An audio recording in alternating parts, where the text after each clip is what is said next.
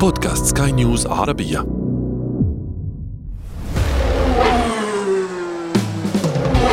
محركات برعاية موتو برو.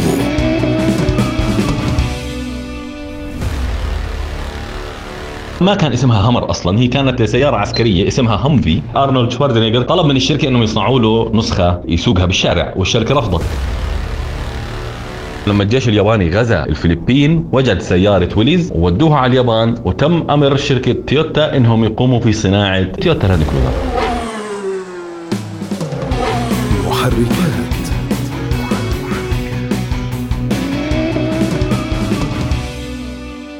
صناديق بعجلات تمشي في الطرقات تنطق بالقوة وعنوانها ابعد من قدامي لا مستحيل أمامي إنها مركبات مدنية ما زالت تحتفظ بأصلها العسكري. أهلا بكم مستمعينا. أنا أشرف فارس واصحبكم في حلقة جديدة من محركات حيث نسعى لتقوية ثقافة المركبات لديكم. اليوم حديثنا عن المركبات التي لا تقول لا لأي طريق تتحدى المستنقعات والبحيرات وحتى أحيانا الأنهار الجارية. تتحدى أيضا الرمال والكثبان تتسلق الصخور الزلقة وحتى أيضا الحيطان القائمة. تترعرع في البراري وتنطلق برشاقة في الوديان والصحاري. وكالخيل الأصيلة لا تحب إلا خيالا يطلق عنانها لكن أيضا يجب أن يكون خيالا بمعنى الكلمة أي أن يشكم لجامها. هي خير من قيل فيها أعطيها بتعطيك شد عليها بتقلب فيك.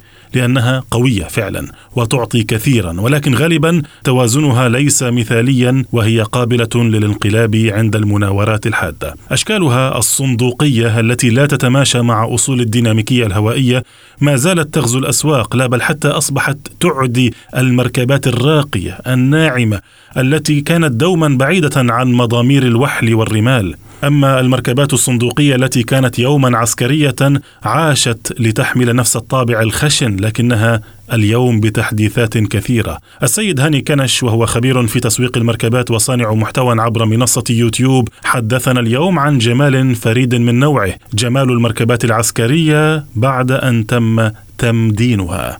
هلا خلينا نكون زي ما بنحكي صريحين حبتين بهالبودكاست من أول ما بدأت صناعة السيارات تاريخيا كان في اهتمام عسكري لها زي أي منتج آخر في, العالم. اما يكون المنتج ببلش انتشاره على شكل واسع الدول بتصير تفكر هذا المنتج أنا كيف بدي اخلي يكون ملائم عسكريا. وذلك طبعا لفرض القوة والدول والسياسات بنعرف هذا كل الحكي. هلأ السيارات من بداية صناعة السيارات بلش التوجه يكون كسيارات انه يكون في سيارات عسكرية. ممكن لنقل الجنود ممكن سيارات ل خلينا نحكي تركيب أسلحة عليها ممكن سيارات داعمة. ولكن النقطة اللي صارت اللي هي الموضوع حلقة اليوم أو موضوع بودكاست اليوم هو كيف السيارات صارت من عسكرية لسيارات مدنية. وهاي يعني تاريخيا بلشت تقريبا في مرحلة ما بعد الحرب العالمية الثانية. وممكن إحنا نحكي في سيارة مشهورة جدا اللي هي حاليا تسمى معروفة بالجيب. لأنه زمان هي ما كان اسمها جيب هي كان اسمها ويليز اللي هي الرانجلر. الويليز سيارة انصنعت للجيش الأمريكي وبعد الحرب طبعا خلص بطل في زي ما تحكي في لها داعي إنها تكون بصناعتها بالكميات اللي كانت تطلب من المصانع. فتوجهت الناس إنه استخدم السيارة اللي ما بتوقف استخدم السيارة اللي بتقدر تمشي فيها استخدم السيارة اللي كان الجيش الأمريكي يستخدمها استخدمها أنت بشكل شخصي. من هون إحنا ممكن نحكي هاي فعليا البداية الحقيقية للسيارات اللي كانت عسكرية وتوجهت للصناعات المدنية. حسنا، ربما كل مركبة ذات أصل عسكري ترتع في الصحاري والجبال، لكن فعليا أمها المركبة العسكرية نشأت أصلا في حرب ما. واستمرت بعدها. فعليا هناك قصة وراء كل مركبة. بعض السيارات المشهورة جدا بالتوجه من التصنيع العسكري للتصنيع المدني أنا بعتقد أو أنا أؤمن أنه أشهر قصة وأجمل قصة هي قصة الهمر. هلا ممكن بعض المستمعين يختلفوا معي يحكوا لي جي كلاس بس أنا في نظري الهمر قصة يجب ذكرها في البداية. هلا الهمر هي سيارة ما كان اسمها همر أصلا هي كانت سيارة عسكرية اسمها همفي تصنع من شركة AM General لاعب كمال الأجسام الشهير آه، أرنولد شوارزنيجر كان عنده حب إنه بده يمتلك هاي السيارة كسيارة مدنية. فطلب من الشركة إنهم يصنعوا له نسخة يسوقها بالشارع والشركة رفضت وكمان مرة طلب والشركة رفضت. وبالأخير في قسم التسويق قرر إنه يقوم بإنشاء هاي السيارة اللي هي تحويل سيارة الهمفي لسيارة مدنية. وتم إطلاق العلامة التجارية همر وتم إطلاق اسم اتش 1 على هاي السيارة. وهون كانت بداية أشهر السيارات العسكرية اللي صارت سيارة مدنية. الشركة ما قامت في تعديل السيارة بشكل كامل على إنها تلائم سيارة مدنية. هي فقط اضافه بعض العدادات في الداشبورد واضافه مقاعد أريح من اللي بتكون على السيارة العسكرية ونظام صوتي. وركبوا في بعض النسخ طبعا أنظمة تكييف والخ الخ الأمور هاي خلينا نحكي الأمور اللي بدها توفر راحة أكثر للقيادة. وصارت سيارة مدنية. وهي تعتبر الأشهر زي ما ذكرت لك. تلك المركبات العسكرية صنعت لتخدم في ظروف قاسية فعلا ولفترات طويلة وهي كالجندي تماما. لا تتأوه لا تتألم لا تشتكي إما أن تقوم بعملها أو أن تسقط جاثية. ما الذي يجعلها اعتمادية إلى هذا الحد؟ ميكانيكيا السيارة العسكرية مصنوعة أنها تتحمل ظروف أقصى من السيارة المدنية أما مطلوب منها أنها تمشي في طرق وعرة أفضل فمشان هيك بنشوف في الغالبية العظمى سيارات العسكرية هي سيارات دفع رباعي وفي مساحة بين الأرض والبدي بتكون نوعا ما أعلى من السيارات التقليدية حتى من سيارات الدفع الرباعي المدنية المطلوب من السيارات العسكرية إنها ما تتوقف مطلوب السيارة العسكرية تتحمل التضاريس الأصعب تتحمل الطين تتحمل الثلوج تتحمل هاي التضاريس. وطبعا استخدام محركات ما تخرب أو اعتمادية ذات اعتمادية عالية. فمشان هيك بنشوف في الغالبية العظمى سيارات العسكرية. في الغالبية العظمى ما بنقدر نعمم إنها بتكون سيارات بمحركات ديزل وبنواقل حركة يدوية لأنها بتكون اعتماديتها أعلى من التكنولوجيا الجديدة اللي بنشوفها في السيارات المدنية. مثل نواقل الحركة الأوتوماتيكية أو آه، محركات البنزين ومشحونة في شواحن توربينية. يعني ما بتكون ما مثلا فيها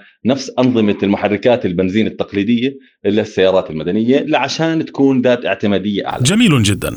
جيد أن نعرف كل تلك المعلومات لكن للأمانة هي ليست موضوع حلقتنا وإنما نظيرتها المدنية هي موضوع الحلقة والتي بالمناسبة تضج بالهيبة والقوة مهما بدت عكس ذلك فسمعتها تسبقها كما يقولون فهل فعلا هي أهل لتلك السمعة بعد أن باتت مركبة مدنية وإذا بدنا نحكي عن مبدأ إنه هالسيارات اللي مصنوعه بالأصل كسيارات عسكرية اعتماديتها أعلى خلينا نذكر مثال واحدة من أشهر السيارات الدفع الرباعي في الاعتمادية اللي هي تويوتا لاند كروزر اللي هي واذا بدنا نحكي برضه نقطة صغيرة هي مبنية على سيارة ويليز لأنه لما الجيش الياباني غزا الفلبين وجد سيارة ويليز وأخذها وودوها على اليابان وتم أمر شركة تويوتا إنهم يقوموا في صناعة هاي السيارة. عموما التويوتا لاند كروزر مشهورة إنها تكون سيارة اعتماديتها عالية. حتى مع كل خلينا نحكي الرفاهية اللي هلأ عم نشوفها بسيارات اللاند كروزر وبنشوف الأسعار اللي ارتفعت بشكل كبير ما زالت بتحافظ على اعتماديه اتركونا من العواطف قليلا. في عالم صناعة المركبات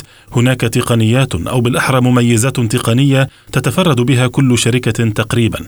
هل الأمر موجود في بطلات حلقتنا اليوم أم ماذا؟ وحتى هذا اليوم في موديلات اللي هي تسمى في الشاص عندنا في المنطقة التويوتا لاند كروزر الشاص اللي هي بتحافظ على الشكل اللاند كروزر القديم وعلى الداخلية البسيطة جدا وعلى المحركات البسيطة وعلى نواقل الحركة العادية. ما زالت تستخدم هاي السيارة من قبل الجيوش العربية وبتستخدم برضه من المستهلكين بشكل شخصي. فهي سيارات اعتماديتها جدا جدا عالية. مش السبب إنها صنعت كسيارة عسكرية السبب الأساسي الأساسي اللي هو إحنا ذكرناه كثير في حلقاتنا السابقة هو بساطة السيارة. ما فيها تعقيدات ما فيها حساسات ما فيها إلكترونيات اللي تخرب فعليه السيارة تتوقف. هي سيارة بمحرك بجير بنقل حركة بعجلات وانتهى الموضوع. يعني حتى أنت لما تركب السيارة بتشوف درجة البساطة اللي هي فيها خصوصا هاي التويوتا هذا الشيء هو اللي بيزيد من اعتمادية. يقولون إن الحروب صنعت رجالا والرجال لا ينساهم الزمان.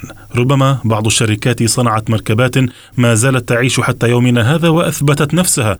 لكن أيضا هناك مركبات أخرى ماتت بعد أن خرجت من ميادين الرجال. ترى لماذا؟ لا يعني السيارة عسكرية الأصل الاصل معناتها تنجح. على سبيل المثال الويليز اللي هي الرانجلر عشان تنجح الرانجلر وتصير في الدرجة اللي هلأ إحنا بنشوفها تخلت عن كل شيء عسكري في السيارة ما عدا الشكل. هي سيارة صارت ملائمة لل... كسيارة إنتاجية كسيارة استخدام يومي صارت ملائمة جدا حتى كسيارات ممكن تعتبرها سيارات عائلية. وهذا الإشي اللي بيخلي السيارة تنجح. وهذا الإشي اللي راح يخليها سهلة إنك تسوقها سهلة إنك تمشي فيها سهلة إنك تعملها صيانة.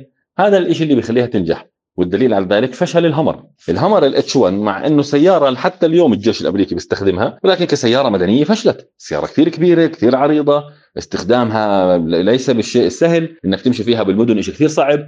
كثير تصرف وقود إن كانت بمحركات البنزين أو بمحركات الديزل. فهي سيارة فشلت في الآخر كسيارة مدنية. وبالاخير طبعا إحنا شفنا إنه الجنرال موتور استحوذت على السيارة وعملت منها سيارات إنتاجية مثل الاتش 2 والاتش 3 مع ذلك تم إنهاء الإنتاج وجنرال موتور أغلقت خلينا نحكي القطاع هذا كامل وحاليا رجعت تحت اسم جي ام سي همر كسيارة كهربائية. وما يعني لسه ما ما بنعرف شو ممكن تكون فيها هاي السيارة لوين ممكن توصل في مبيعاتها. وهذا لسه مش واضحة المعالم لأن السيارة نزلت من فترات بسيطة جدا مش من فترات طويلة. هذه المركبات رغم أنها حافظت على أشكالها الخارجية لكنها فعلا تغيرت كثيرا على مر الزمان خاصة من الداخل وتحت غطاء المحرك.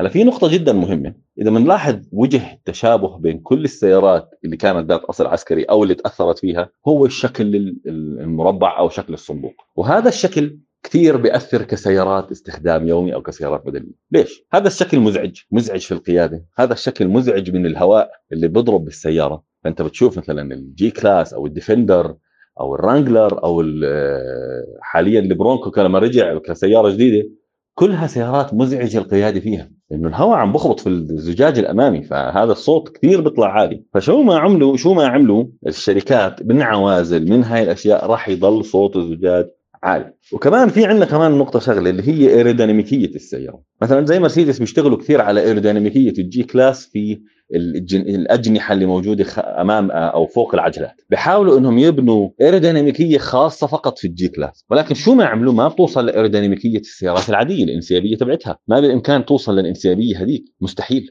وحتى اللي ركبوا مثلا أو اللي بسوق اللي امتلكوا ال G-Class على مر السنوات بلاحظ إنه حتى السيارة ركبتها مش السيارة اللي كثير مريحة. هي صارت السيارات هاي عنوان زي ما بنحكي إحنا الفشخرة إنه الواحد يفرج الناس إنه شوف أنا شو راكب سيارة كبيرة سيارة مربعة آه، سيارة بالأصل سيارة جيش فبتلاقي الناس هيك بتحبها من هذا المبدأ. الجميل في تلك المركبات المدنية ذات الأصول العسكرية أنها أثرت في شركات أخرى لم يكن لها ماض عسكري أصلا. بعضها مركبات عرفت بأي شيء إلا أنها خشنة. النتيجة عدوى المركبات الصندوقية يكتسح الأسواق. هلا إذا بدنا نرجع شوي في التاريخ وبسبب صناعة الجيب وانتشار الجيب الويليز أو هو خلينا هلا نضل نحكي إنه الرانجلر صارت الشركات الأمريكية تصنع سيارات مشابهة لها صارت فورد تصنع البرونكو على سبيل المثال شفروليه صارت تصنع البليزر. فهاي سيارات أخذت تأثير واضح من السيارات العسكرية ولكن هم ما كانوا سيارات عسكرية. بس هذه نقطة وجب ذكرها عشان نوضح المفاهيم صحيحة 100%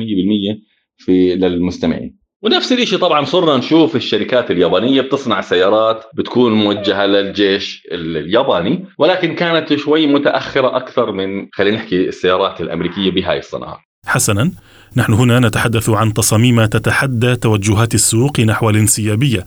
ليس ذلك فقط هي بالفعل تشبه مكعبات الليجو كيف سوقت الشركات لهذه التصميمات أو بالأحرى ما الذي نشرها هكذا؟ وبالنسبة برضه للانسيابية لما تيجي أنت تسأل الشركات ليش هاي السيارات ما عم تقدر تعمل انسيابيتها أحكي لك هذا الطلب على السيارة بهذا الشكل وإحنا هون وظيفتنا نغطي الطلب اللي موجود على السيارة. خلص في ناس بيحبوا أشكال السيارات المربعة أو أشكال سيارات الصندوق وما عندهم مشاكل يسوقوا هاي السيارة نهائيا وما عندهم مشاكل مع صوت الهواء ولا بقيادة اللي مش مريحة 100% أو المزعجة نوعا ما. بس بده سيارة تكون على الطرق الوعره قوية سيارة اعتماديتها تكون عالية مش عند الكل طبعا وسيارة تكون بسيطه نوعا ما برضه مش عند الكل لأنه التعقيدات اللي حاليا موجودة في ال G-Class مثلا أكثر من أي سيارة ودرجة الرفاهية اللي موجودة في ال G-Class بطلت حتى كسيارة عسكرية الرفاهية اللي بتوصلها. ال G-Class هي بتوصل لسيارات الفارهة كثير. من استخدام الجلود من استخدام التكنولوجيا والشاشات حاليا وكل شيء ولكن ما زالت قدراتها على الطرق الوعرة قدرات عالية جدا. المفارقة الحلوة المضحكه إنه أكثر من 95% من اللي بيشتروا G-Class على سبيل المثال ما بيطلعوا فيها بالطرق الوعرة أو الاستخدام الصحيح للسيارة. بيستخدموها فقط على الطرق العادية. ولكن بتضل لها تاريخها بضل السيارة معروفة ليش مصنوعة. إن كانت ال G-Class إن كانت الرانجلر إن كانت الديفندر البريطانية من اللاند روفر إن كان اللاند كروزر هي سيارات بدأت كسيارات الجيوش وتوصلت إنها تصير سيارات مدنية بالطابع الجديد بالتصاميم الجديدة بالتصاميم العصرية ودرجات رفاهية أو درجات جيدة من الرفاهية في السيارات. محركات